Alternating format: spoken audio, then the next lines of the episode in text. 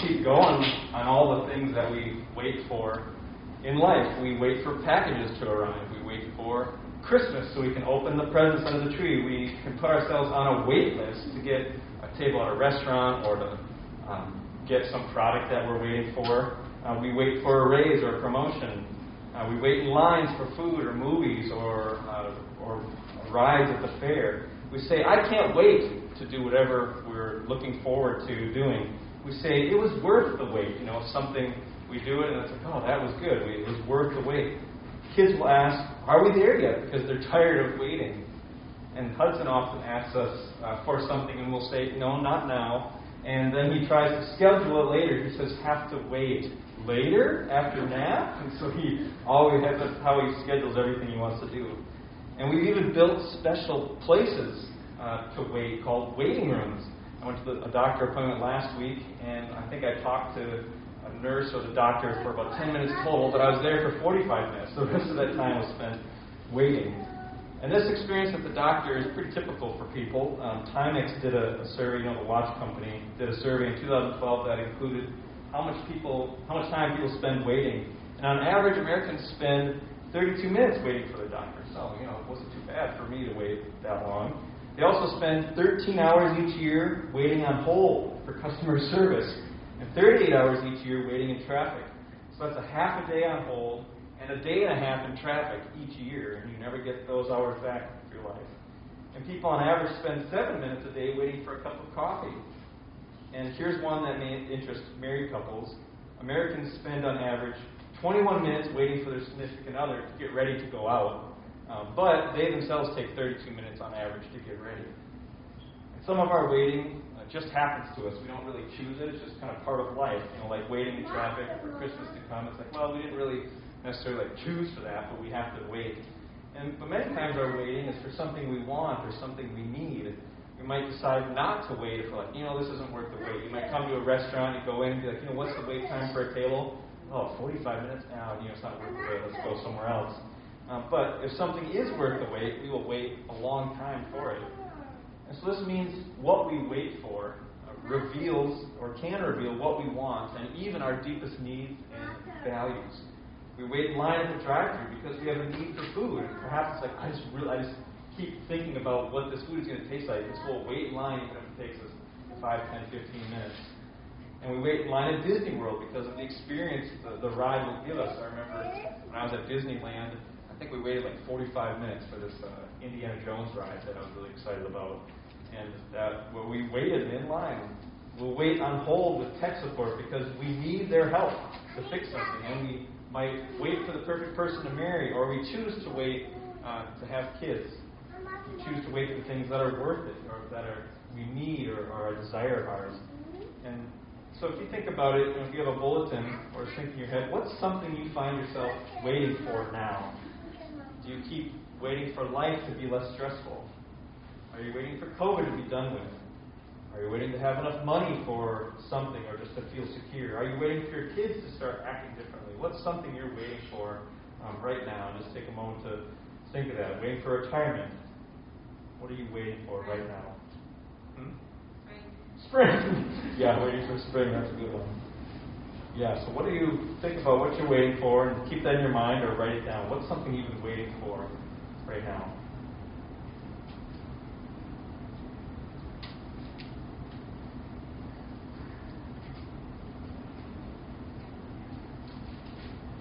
In every case, what we wait for reveals what we want or what we value. And because this, reveals where our hope is placed. Waiting is connected to hope. Hope is a future thing, and so we wait for what we have our hope in. And I'm going through this uh, daily devotional um, called New Morning Mercies, and the author says this Hope always includes an expectation and an object. So I'm hoping for something, I'm hoping that someone or something will deliver it. What we wait for shows us what we desire or need, and that we ha- or need that we have, and shows us what we're placing our hope in. What we're willing to wait for reveals what we find valuable and important, and also what we hate, hope for and wait for shapes who we are, the things that we put our hope in, are shaping how we're living in the present. Those things in the future that we're waiting for is going to affect how we live now in the present. And today, as we continue the sermon series in the Gospel according to Luke, I'm called to seek and save, which is, if you want to think about what is Jesus all about in, in the Gospel of Luke, You have come to seek and to save what is lost, is what he says. And this series is going to give us an up close picture of who Jesus is and an inside look into his teachings and what it means to be a disciple. And when we covered uh, Luke chapter 1 and chapter 2 leading up to Christmas, it was kind of like reading this Disney musical. Events would happen, and then the people would burst into song about you know those events or the significance of them. And this week we're going to hear the last song in that musical. It's sung by a man who's been waiting. And so turn with me to Luke chapter 2, verses 21 through 40. And the main point of this story is right at the center. So we'll walk through it to the center, and then we'll walk back out to the end of it. So let's start reading in, in verse 21, Luke chapter 2. It says, And at the end of eight days, when he was circumcised, he was called Jesus, the name given by the angel before he was conceived in the womb. When the time came for their purification according to the law of Moses, they brought him up to Jerusalem to present him to the Lord, as is written in the law of the Lord. Every male who first opens the womb shall be called holy to the Lord and to offer sacrifice according to what is said in the law of the Lord a pair of turtle doves and two young pigeons. So this passage is bookended on each side by Mary and Joseph's travel journey. First, they traveled from Nazareth to Jerusalem, then from Jerusalem to Nazareth. And so this whole thing is about what they happened to them in Jerusalem. These first verses highlight the character of Mary and Joseph, demonstrating their obedience to God. They, they gave their baby the, the name the angel Gabriel told them to give, Jesus. It's emphasized three times how they did everything according to the law of Moses or the law of the Lord. You know, those are synonyms. They circumcised Jesus on the eighth day. This is part of the law. They circumcised Jesus on the eighth day after birth. 33 days later, after that, they followed the purification ritual for women uh, after childbirth. And they've dedicated Jesus to God because he is their firstborn, which ties back to the sparing of the firstborn in the Passover, uh, when Israel was taken out of slavery in Egypt, the tenth plague uh, was called the Passover because God passed over every house that had the blood smeared on its doorpost and it spared the firstborn children. So you could say that Mary and Joseph do everything um, by the book. And these ordinary acts of obedience uh, create uh, the occasion for a, a remarkable encounter with two different people at the temple. So first we're introduced to Simeon. So look at verse 25. It says, Now there was a man in Jerusalem whose name was Simeon. This man was righteous and devout, waiting for the consolation of Israel, and the Holy Spirit was upon him. And it had been revealed to him by the Holy Spirit that he would not see death before he had seen the Lord's Christ. And he came in the Spirit into the temple. So let's just pause it right there. And so Simeon is a man who is waiting. We're told he's righteous and devout, waiting for the consolation of Israel. And the consolation of Israel is the same uh, thing as the redemption of Israel mentioned in verse 38. So Simeon's waiting for the consolation of Israel, and then Anna at the end is waiting for the redemption of Israel. Simeon was waiting for Israel to be consoled or comforted. You know, to come and console a friend when something bad has happened. And why do they need to be consoled? Why do they need to be comforted? It's because a foreign nation, the Roman Empire, had taken over their land, and they, they no longer could run their nation as they wanted to. There's other people telling them how to run their nation. They're paying taxes to Rome. They weren't free in that sense. And the redemption of Israel that Anna speaks about later takes us back to the Exodus. Israel lived under Pharaoh in slavery. And in the Exodus, God comes and He redeems them, he, which is a slavery word. How you get someone out of slavery is by redeeming them. God comes with His might and strength, and He redeems them from slavery by rescuing them from their oppressors. And the future hope that the prophet spoke about was that God would perform another exodus for them, bringing them out of captivity to whoever had them in captivity or whoever was enslaving them at that point. And he would, uh, God promised he would raise up a king in the line of David to redeem Israel from slavery to their enemies. They would no longer be in exile, you know, separated from God. They would be brought back. God would come back to the temple and fill with His presence. It would be His kingdom on earth once again, just like in the days of David. He would give their land back, and their enemies would be defeated. And others wouldn't be ruling over them and taxing them, telling them what to do. They'd be free. And the expectation was for God to lead people lead his people in a new exodus through the Messiah. So, new Exodus, second Exodus, and Messiah are the two key themes in the Old Testament. And Messiah is the Old Testament word for Christ, which is the Greek word, the New Testament. So, Christ, Messiah, same thing. The people of Israel have been waiting for a long time for this. God revealed to Daniel in the Old Testament, when they're in exile with the Babylonians, uh, that this would last for 490 years. They would be uh, without God's kingdom, without God's Messiah, waiting for this new Exodus for 490 years. And this countdown began in 440 BC, right around there. And so from this date, if you add 490 years, uh, they get you to 30 AD, which is right about the time when Jesus is doing, living his life, doing miracles and teaching, and then dies, is resurrected. So this is uh, the time. And we saw in Mary's song, in Zechariah's song in chapter 1, that they believed Jesus was this Messiah coming to do this new Exodus, to lead the people out of the oppression and uh, slavery they're under. And they had waited, and the day had finally come. And Simeon was also waiting for this day. And, that, and we see that uh, where the Holy Spirit keeps getting mentioned. The Holy Spirit is mentioned in Simeon's, is at work in Simeon's life. We're told the Holy Spirit was upon him. Then we're told the Holy Spirit had revealed to him that he would not see death before he saw the Lord's Messiah. And that must have been, you know, a pretty special thing. Like, you know, we maybe think of God just talking to people in general, but it's like, no, specifically, Simeon was told by the Holy Spirit, um, you're going to see God's Messiah before you die. And then we're told that Simeon came in the Spirit into the temple. So look back at verse 27. And he came in the Spirit into the temple, and when the parents brought in the child Jesus to do for him according to the custom of the law, he took him up in his arms and blessed God, and said, Lord, now you are letting your servant depart in peace, according to your word. For my eyes have seen your salvation, that you have prepared in the presence of all peoples, a light for revelation to the Gentiles, and for glory to your people Israel. So this is this whole scene is parallel to what happened at John's birth, but it's even telling us Jesus is more important than John the Baptist. Uh, that after John was born, he was circumcised. He was given the name the angel Gabriel told his father to give him. And then Zechariah, his father, was filled with the Holy Spirit and sang the song about John's importance of praise to God. Now, same thing happens. Jesus' birth, circumcision, he's named, and then another person in the power of the Holy Spirit praises God for what um, is happening. And so, what does Simeon sing?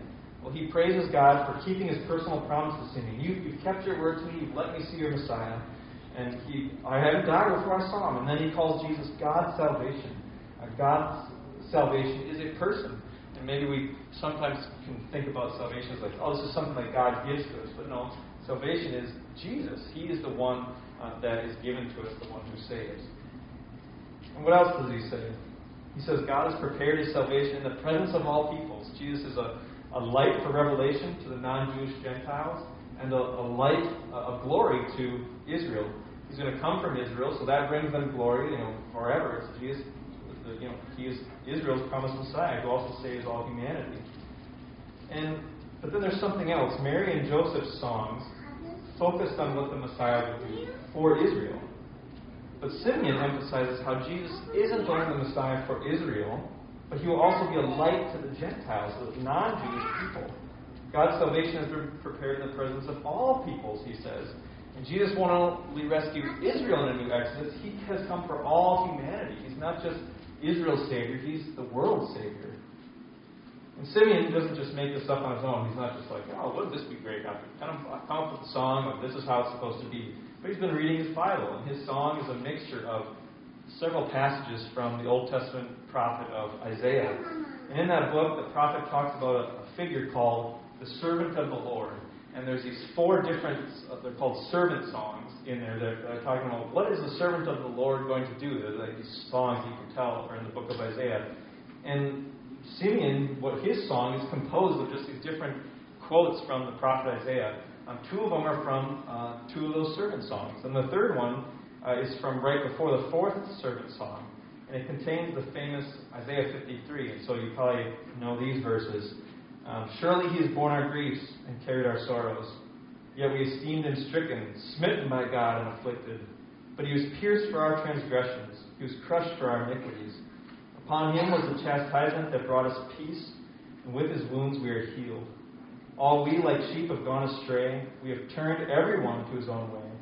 And the Lord has laid on him the iniquity of us all.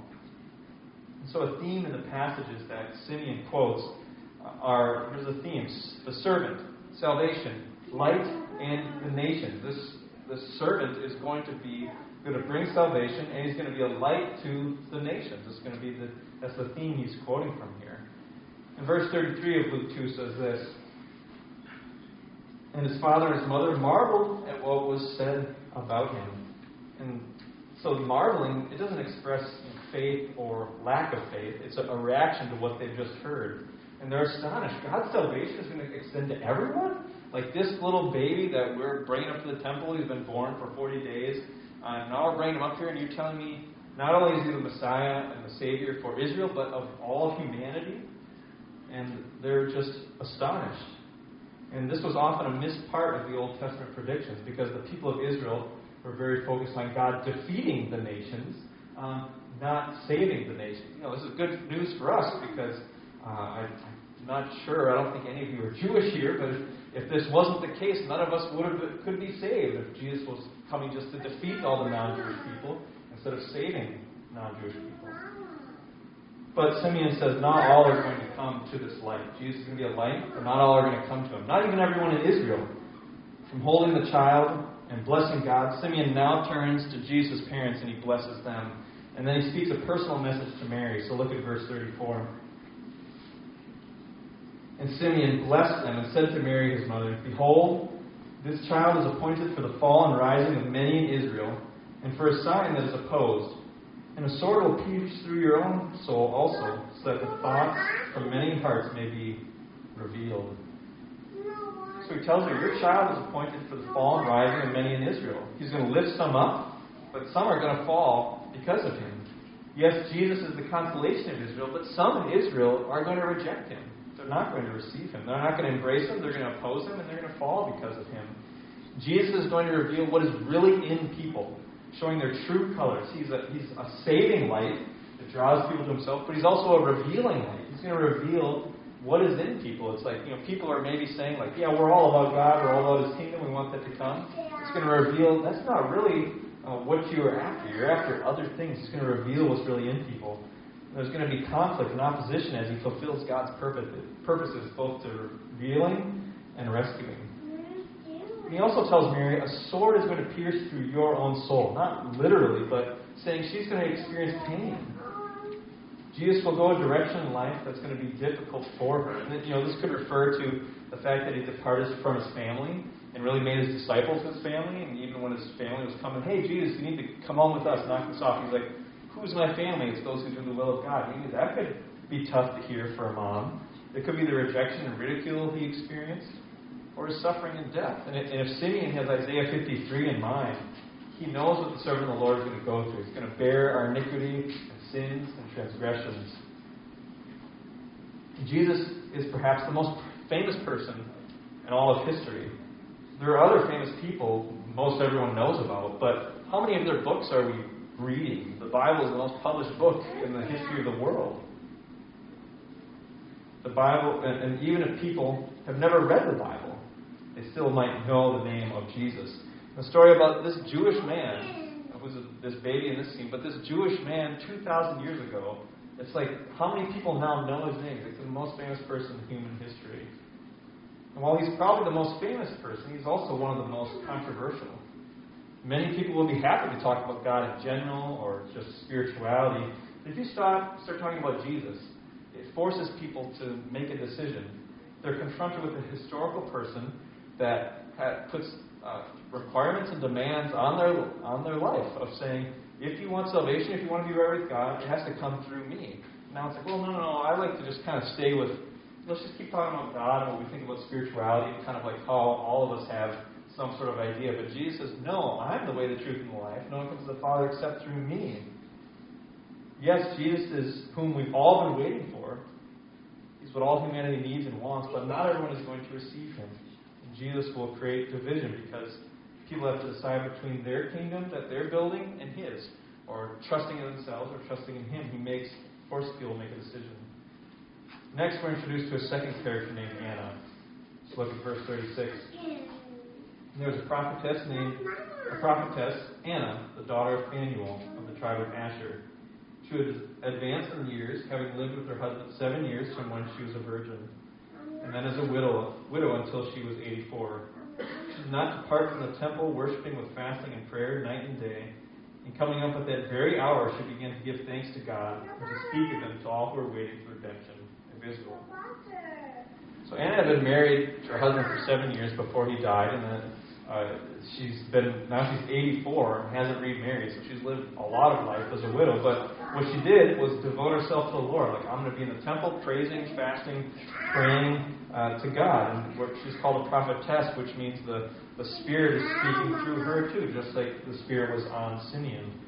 Anna came to the temple at that very hour that Simeon was pronouncing his praise to God about Jesus. And upon hearing that, then she gives thanks to God and begins to speak of Jesus to everyone who's been waiting for the redemption of Israel, for that day of the new exodus to the Messiah.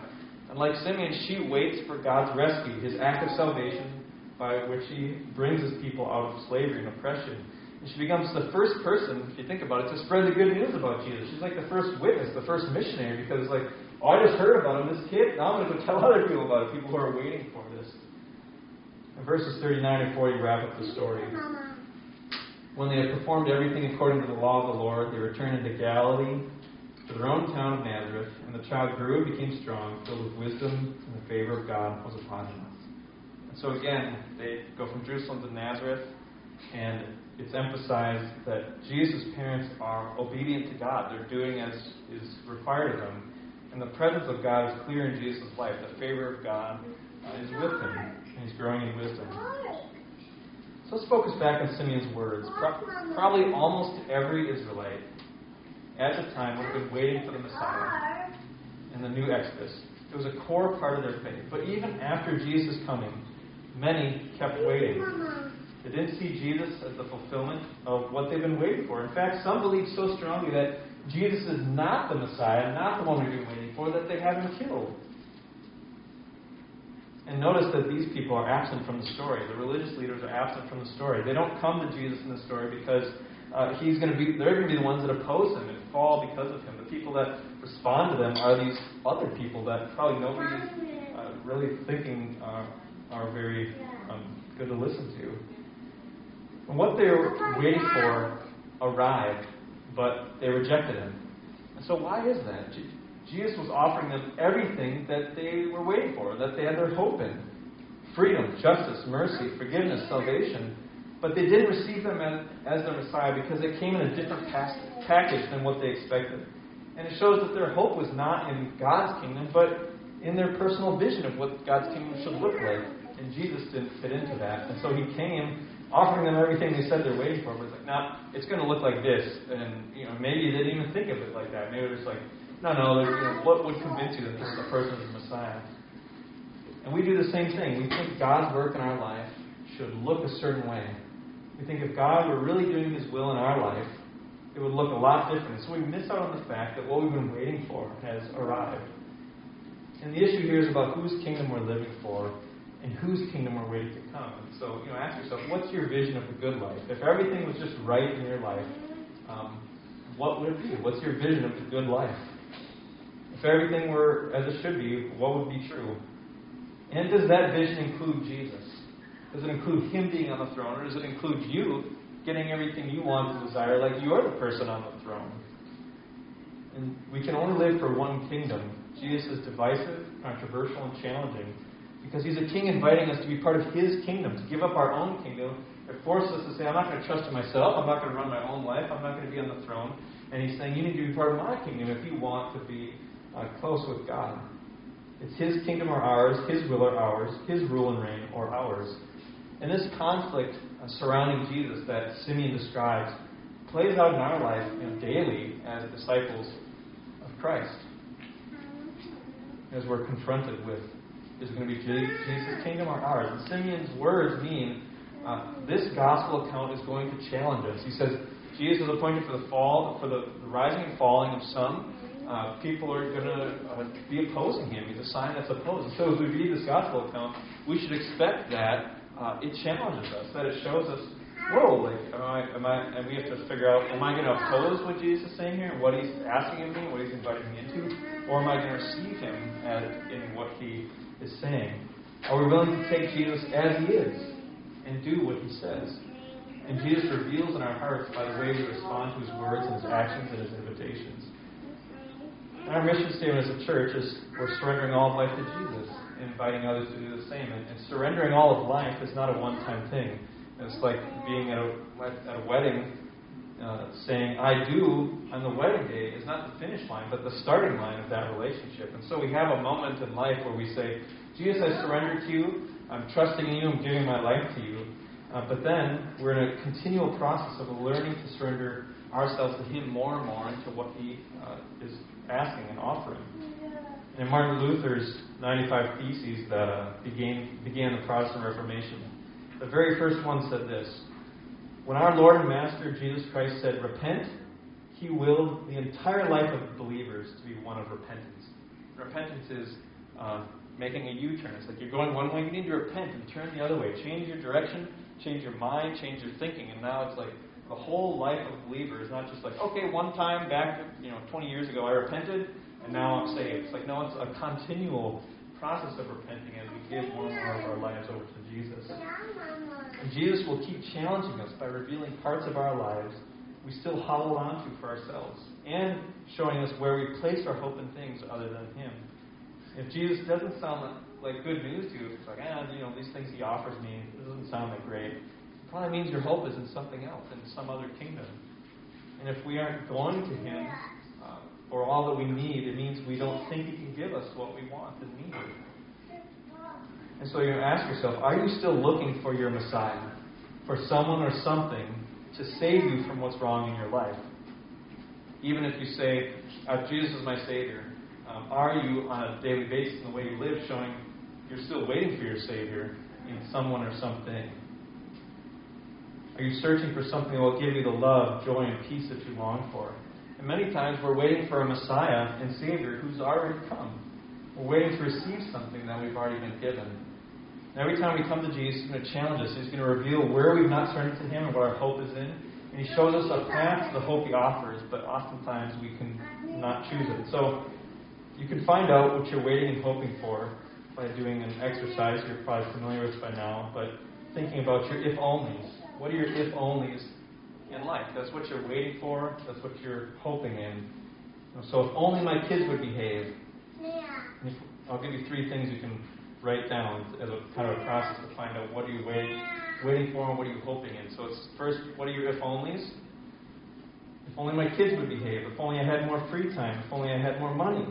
If only I could get more done. If only this person would respect me, forgive me, love me, appreciate me, start acting right, believe in Jesus. If only this person would come to Jesus, you know, then would life be okay. If only I could get my act together. If only work wasn't so stressful. If only I didn't have so much to do.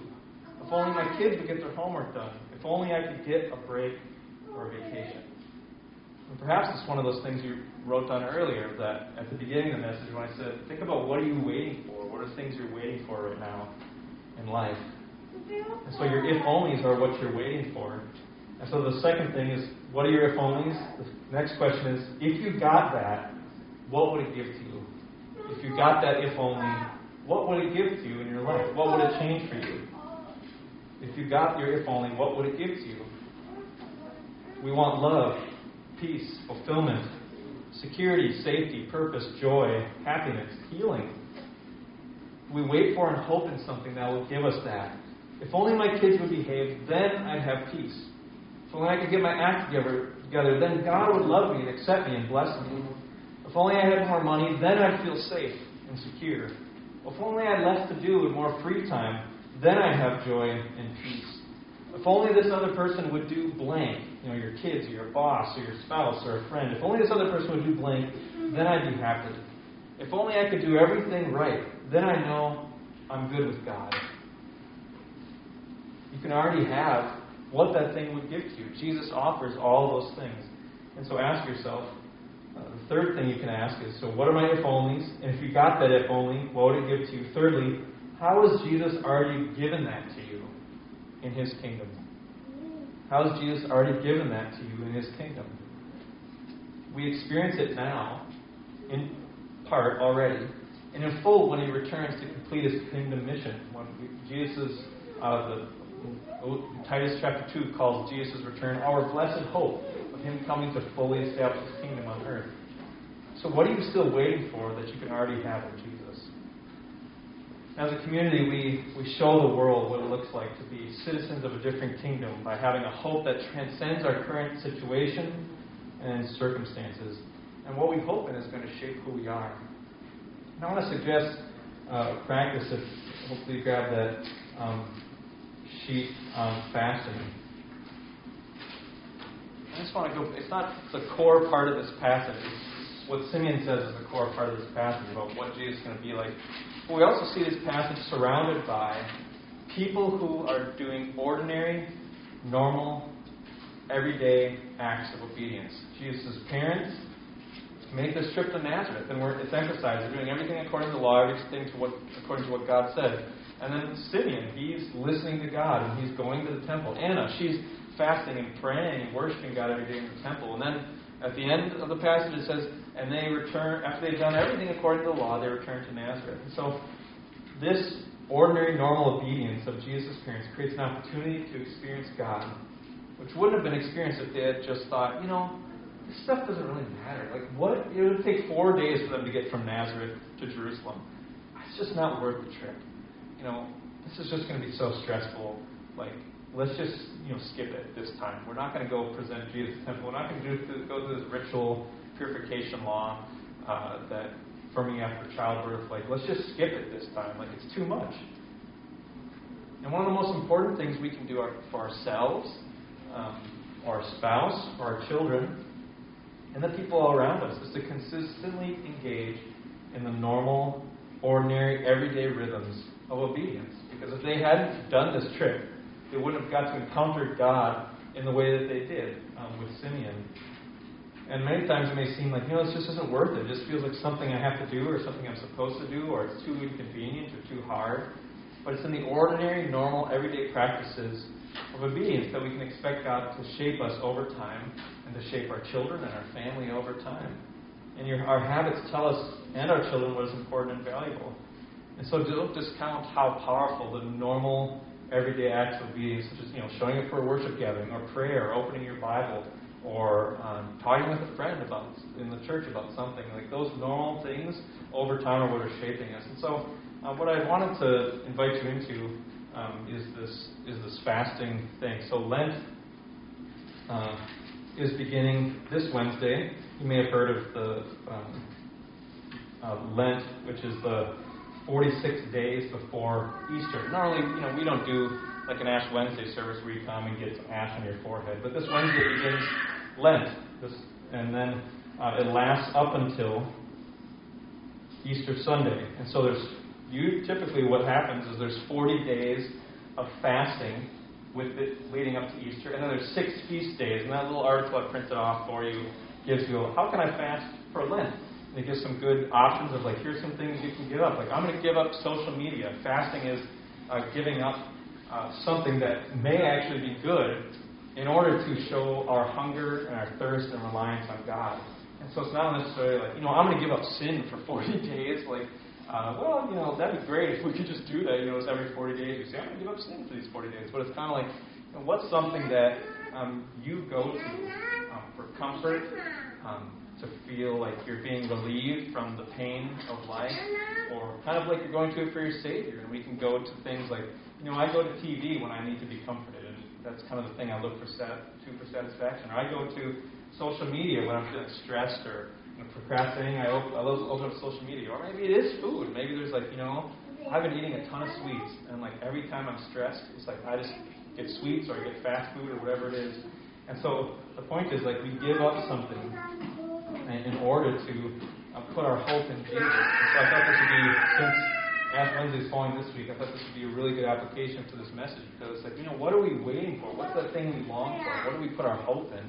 And saying, okay, from this Wednesday, February 17th, until Easter Sunday, I'm going to give this thing up that I, I, tend to look to and put my hope in for my comfort and my rest. And read that article, and it gives you some good definitions of um, what fasting is and how what, how to practice those things. But the other thing is, you know, this is Valentine's Day, and so that was, I found that was interesting too. Is that um, as we when we fast or give up something for Lent, it makes space in our lives to receive Jesus' love, and also makes space in our lives to love others. Uh, Valentine's Day is a day of love, but it can be like, you know, what am I going to get? Instead of saying, okay, I'm going to fast. This is going to make more room for me to receive Jesus' love and more room in my life so actually be filled up and give give love out to others. Because you know, I'm not going to turn to TV. Instead, I'm going to pray. I'm going to text someone in need. You know, it's like we can. It's making space in our lives. And so I invite you to consider that. Look in that article. Let's pray that we would put our hope in Jesus above all things, and that we would give up those things that hinder us from doing that. Father, thank you for the fact that we've been given hope that we aren't still waiting around for our Messiah, for our Savior, for our Lord who can rescue us from all that pushes us down, the sin, Satan, death of this world. Lord, would you help us to turn to Jesus, put our hope in Him, to give up those other things that we hold on to that uh, give us comfort or peace or joy or love.